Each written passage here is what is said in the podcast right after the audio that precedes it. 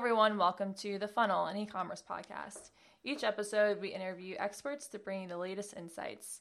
We'll tackle the latest trends and topics that matter the most to e commerce pros. I'm Shannon Keneally, content writer at Blue Acorn. And I'm Casey Long, lead client success manager at Blue Acorn. Hey, Casey. Hey, good morning. Good morning. So, We're we're live now.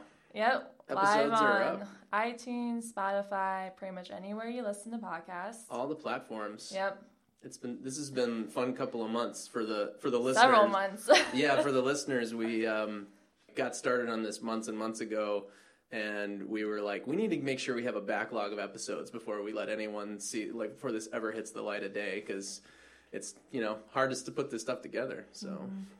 yes, I think at this time we have this will be our sixth recorded, three live, so it's cool. got plenty coming up. It's been a fun ride. Yep. How's the um you're you're in the marketing sphere. How has the uh the response been? Are the masses enjoying our our content? Yeah, we already have some good feedback. So on iTunes, thanks to Ecom Fan and Ecom for Life for leaving your positive comments. Keep those coming. We appreciate any comments you guys give us. So we love to know, you know, what topics you'd like to hear from the future and just anything we could improve on.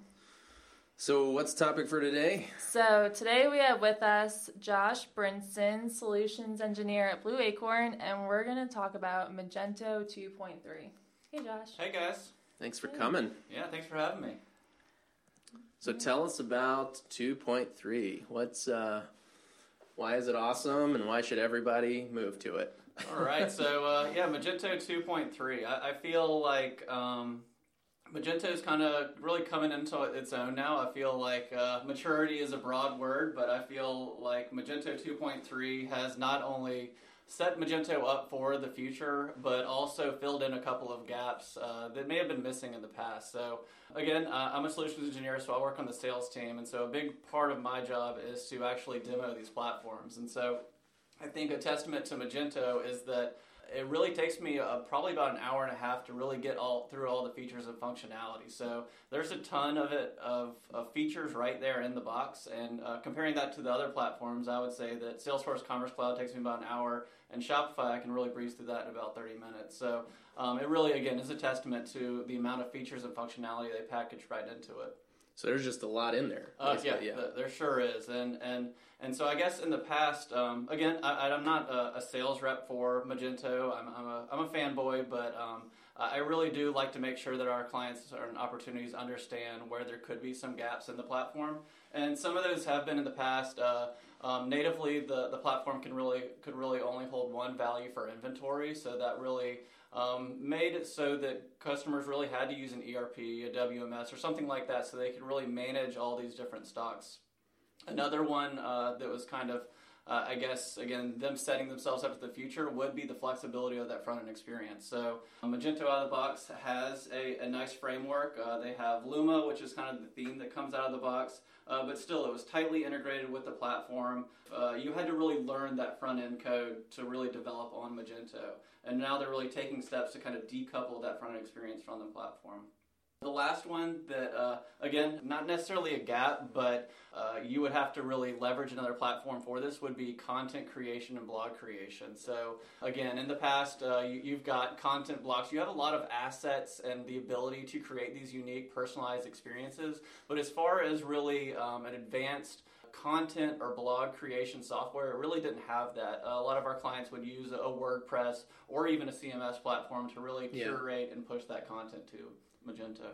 So it sounds like they're just pulling in things that normally would be sort of um, sort of tertiary systems and making it native. Exactly. Yeah, and they've done a good job of taking different approaches for a lot of that. Uh, so what they're doing is they have a lot of packaged uh, modules now. So this will be partnerships with companies like Klarna, like Dotmailer. So really, it's just you turning it on. You're not having to install a module or do any of that. And it's again a lot more tightly coupled. Some of this, this new stuff like um, multi-source inventory uh, is what they call a core bundled extension. So Okay. what this does is it allows you to add in the functionalities that you need. So you need B2B, you install the B2B module. If you need Page Builder, you install that module. So instead of having all these features all at once you, that you're not going to use, Yeah. where it's kind of bloating your software, you're able to kind of piecemeal and turn turn on and add in all the functionality that you need for your specific instance. Okay, okay, that makes sense. So, like, break this down for you know, let's say we have a an ecom director somewhere at a scaling business out there listening.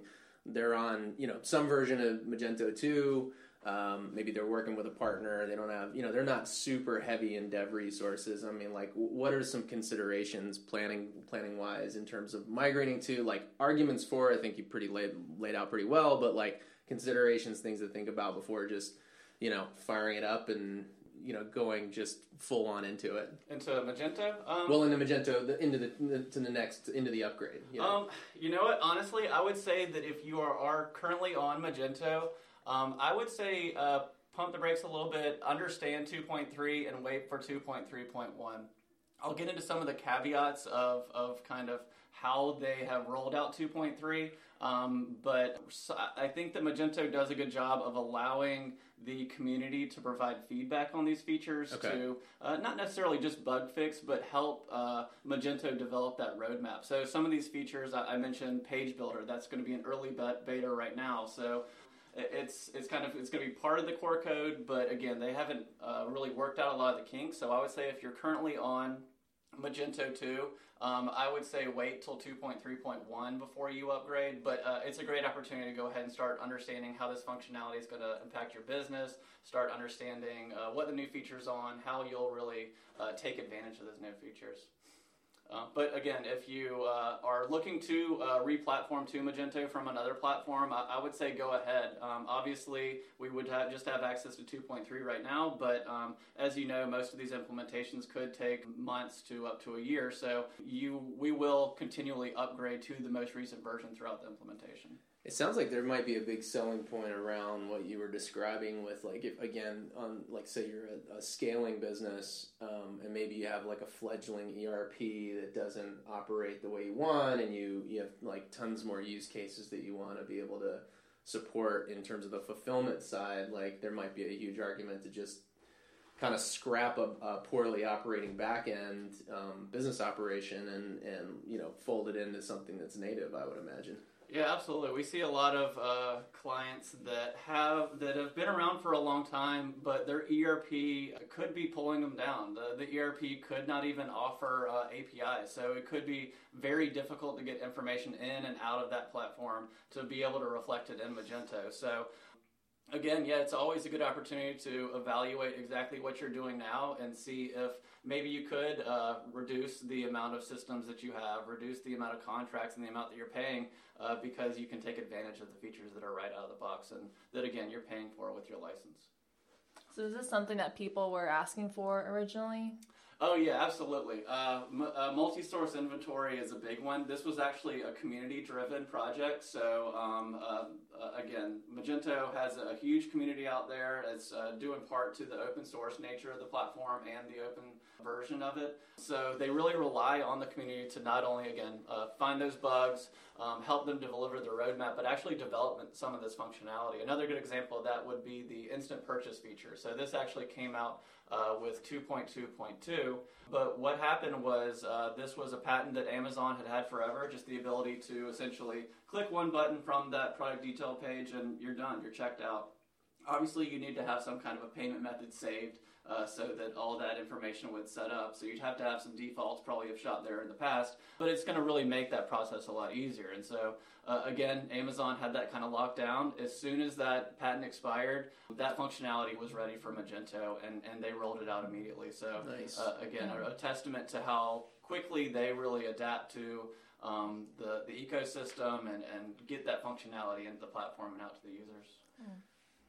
Back Right. to the um, the CMS, um, the content piece. I know um, in in my experience, you know, we have a lot of clients here that they're eager to be as self sufficient on content as they want to be. You know, just so they can maximize the the use of their partner and have their partners develop like big feature rich things. You know, as opposed to like shopping out content creation. Is is this new um, content piece kind of does it empower them to do that more? Like a little more you know i don't know if drop and drag is the right characterization but you know Yep. something like that Exactly right. You hit the nail on the head. So uh, in the past, Magento had a, a WYSIWYG editor, so that's really what you see, what you get. Uh, you can have some visualization, but you're really kind of working back and forth between HTML, all these different codes uh, to really create this experience. And, and again, a lot of times, even if you know HTML, you might not be able to create this really rich experience just doing this uh, WYSIWYG editor. So it, it's going to add that drag and drop functionality. It's going to add integrations with Google Maps, with Instagram, so you can automatically pull in this rich content. And again, it's going to have uh, not just this drag and drop functionality, but it's going to really allow you to do some of those new features that you've seen on, on some of the new designs where it's very graphically rich uh, Mhm. and, and again really intuitive uh, allowing personalization and really adapting to the specific user and what you want to show them I mean, that's huge. Like, I've had a few engagements with clients where, like, w- we get in the scoping process of what it's going to take to redesign their site, and then we get to the content piece, and there's real scoping implications, like how much they're going to spend with us as the partner, depending on how slick and widgetized we make it. You know what I mean? Like, so we can strip it down, and the solution will be cheaper, and then the implication is they need to have somebody savvy in HTML code, or you know, it's work that we're doing, and so I guess yeah, I mean that seems like a really huge opportunity there. Especially for industries like beauty and fashion, where you're constantly adding Yeah. new products and things like that. So. Yeah, absolutely. It's going to make everybody happy. It's going to make the marketing team happy, the development team happy because they don't have to be involved as much anymore. Um, and again, it's going to make the end user happy because they're going to see that information very quickly and it's going to adapt to exactly what they need. Right. So you mentioned earlier progressive web apps. I think that was one like the big things people are really excited about. Yeah, yeah, great question. Um, so, if you really want to know about progressive web apps, I would recommend to go to the blog and read my blog post. What are progressive web apps? But um, really, again, I think that this is where Magento is leaning into the future. I think that uh, progressive web apps are a slice of this bigger pie of decoupling the front end experience from that back end Magento logic. So, the way that they're really doing that and, and kind of the big piece of the puzzle behind this is GraphQL. So again, uh, Magento's front end was uh, historically really tightly coupled with the back end experience. And uh, they did that because performance is important. I mean, uh, it's not just Google, it's, it's the users. Uh, and so um, you want your site to be as fast as possible. And, the, and that involves getting that information to the user as quickly as possible and, and ex- again the, the personalized the specific information for them. So uh, leveraging this new graphql technology um, again they worked with google to kind of create this progressive web app, app experience. Um, so you know it's going to be uh, really fast really slick and at the end of the day it's going to help your company because it's going to help you in search rankings it's going to help with your uh, improved mobile experience. So it's, it's again it's going to um, make sure that not only are your users happy, but you're going to show up uh, a little bit higher in uh, the search results as well. So, a lot of benefits outside of that, but I think the real excitement here is about, um, again, I keep saying this, decoupling that front end experience. And I, I think that uh, another reason they're doing that is because of this new um, this new overlord, Adobe. So, as everybody knows, uh, Adobe purchased Magento. Adobe is huge into content. Magento is huge into e-commerce. And so um, they wanted the ability to be able to leverage different tools for that front end experience. So the, the newest thing that's going to be coming out would be this integration between uh, the Adobe Experience Manager and Magento's backend. So again, you're able to easily have these two systems very fluidly talk to each other, get that information back and forth, uh, but you're really getting a lot more control over that front end experience and not only what the person sees, but how they see it and, and have it adapt to the device that the customer is seeing it on. So it's essentially mimicking a native app experience that someone could bookmark on their home screen on their phone, but it's not a separate application from the website. Yeah, exactly. It's going to give you a lot of features um, around kind of offline browsing because it really is going to kind of front load um, a lot of this information onto your, your mobile device. So um, it's going to have uh, mobile payments are going to a lot more be a lot more tightly integrated because again, it's leveraging your device for a lot of this information. But again, I think that as far as like um, thinking about examples of how PWAs can be used, I, I think that we've really just seen the tip of the iceberg. I think that there's companies like Carved that are doing a really rich experience where um, you can tell that it's better but you can't really tell why. You can almost you can tell that I mean it feels different. It feels like a native app experience. It doesn't really feel like you're in Chrome or Safari. Again, that the payment uh, uh, the payment authorization is, is very fluid. You just uh, touch the back of your phone, which is, is really cool to have that so tightly integrated. But again, I, I think that this is going to really help people with VR, AR, all those acronyms to really again uh, allow the, your, our clients and, and um, these different technology companies to really push the envelope of what you can present to the user um, and how fast you can give it to them. Is um, the PWA Studio required for all Magento users? When I'm thinking about PWA, progressive web apps isn't something specific to Magento. So you could have done a progressive web app um, on Magento before this. What Magento is doing is they're creating the tooling to create that experience, which is PWA Studio, and um, and this kind of uh, I, I, don't want to say the word theme because uh, Magento historically has had uh, themes built in the platform that uh, companies like us use for demos. Opportunities can use because they can leverage that. So Luma is in uh, Magento 2. Um, in Magento 1, it was Madison Island. Um, so they will have some kind of a kind of a reference experience leveraging PWAs to again uh, start showing the world what these uh, applications can do and, and, what this new technology can do. So, as far as PWA Studio, I see that as a tool to allow companies to kind of have this tool set and build those out within the platform. Uh, but again, I think that you don't have to use that. You can really create this experience however you want because now you have access to that technology. What are some other features um, on 2.3 that users didn't have before? Um, so again, multi-source inventory is a big one. Uh, instant purchase, I touched on that. Um, but also, they're going to do a lot of stuff with security. Uh, uh, um, again, this is a, a, request a lot. I think that Magento in the past has had a little bit of a stigma uh, around security, and so um, what they've done to kind of help with that is now they're packaging in Google reCAPTCHA, so all of your forms, you don't have to worry so much about somebody getting in there and, and breaking your site through these form submissions. You can easily turn that on. Um, you also have two-factor authentication for the admin, so again, it's uh, uh, it really is dependent on choosing an SI to make sure that uh, not only do they have experience with Magento and understand the architecture, but they have experience launching and managing these sites. So um, again, a, a, big part of Magento is who you partner with, uh, but now these partners will have new tools to make sure that not only is the front end secure, but also that that back end experience is secure. And again, I mentioned uh, these kind of pre-built um, modules that they're adding into the platform. A new one is Klarna, so that's another pay service. I mean, if you go into the back end of, of Magento, it really is a, a, huge list of, of your Braintrees, your PayPal, um, Amazon Pay is built right in now. So it really is just the click of a button, putting in your specific um, codes to make sure that you're linked to that account.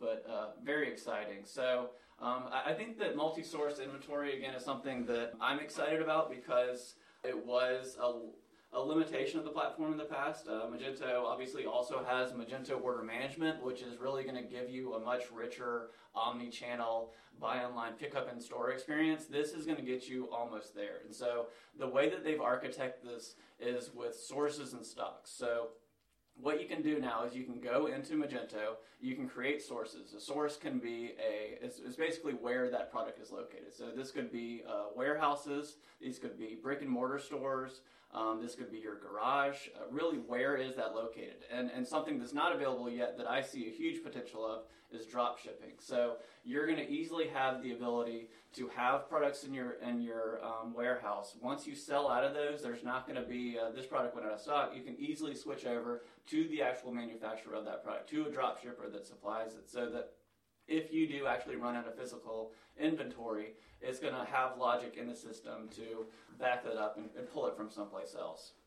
And so what happens now is you've, you've set up all these different sources where your products are, and you group those into stocks. And so a stock is essentially going to be a group of sources, and it's going to be linked to a sales channel. So Um, the way that they've architected right now is going to be around the website. So I guess the best example of this would be um, you're a company that has international. So you've got America, you've got multi warehouses in America, so multi sources in America. You group all of those sources into a stock that that front end American website is going to pull from. You also have Europe, so you've got warehouses in Europe. You're able to group those warehouses into a stock for your, your Europe website. And then again, you're, you're able to really present to the user, if you want to, the exact inventory of each one of those products. They're not kind of not understanding exactly how much inventory. Again, this is really up to how you manage inventory, but that option is there. And then uh, another cool thing about this is the way that they'll decrement stock. So in the past, Magento, uh, when you place an order, it's going to pull that out of that or, out of that inventory. What's going to happen now is when you place that order, it's going to pull that out of the stock. But what happens is um, it's basically going to reserve that and then the actual decrement of the inventory comes when you ship it now. So oh, okay. when you actually ship it, it's going to pull it out of that source. So um, again, it's it's giving you a, a, richer experience because Magento is not having to do all this calculation of where can I pull this source from, where where where is the best place to come to pull this product out of in checkout. It's actually going to figure that out once you your company ships it out. And so again, there'll be some logic in the back end that'll help you um, really determine the priority of your different sources, how close that customer is to it. And again, I think they're going to continually build on this new functionality to really build it out to make it extremely flexible. And again, hopefully uh, help reduce the need of these full ERP implementations and all those kind of adi- additional systems that some new company may not even have yet and may not end up needing. I mean, that seems huge. I mean, I, like we had ShipperHQ in here, you know, like she was hammering home the the idea that you know you can have the slickest experience to get you to cart in the world but the experience continues after that. So if like once the person hits pay and uh, then they're waiting for their stuff if it's not dynamic enough and they don't their expectations aren't managed. Anyway i could just see that being a huge strategic uh, boon for companies that are onboarding this. Absolutely.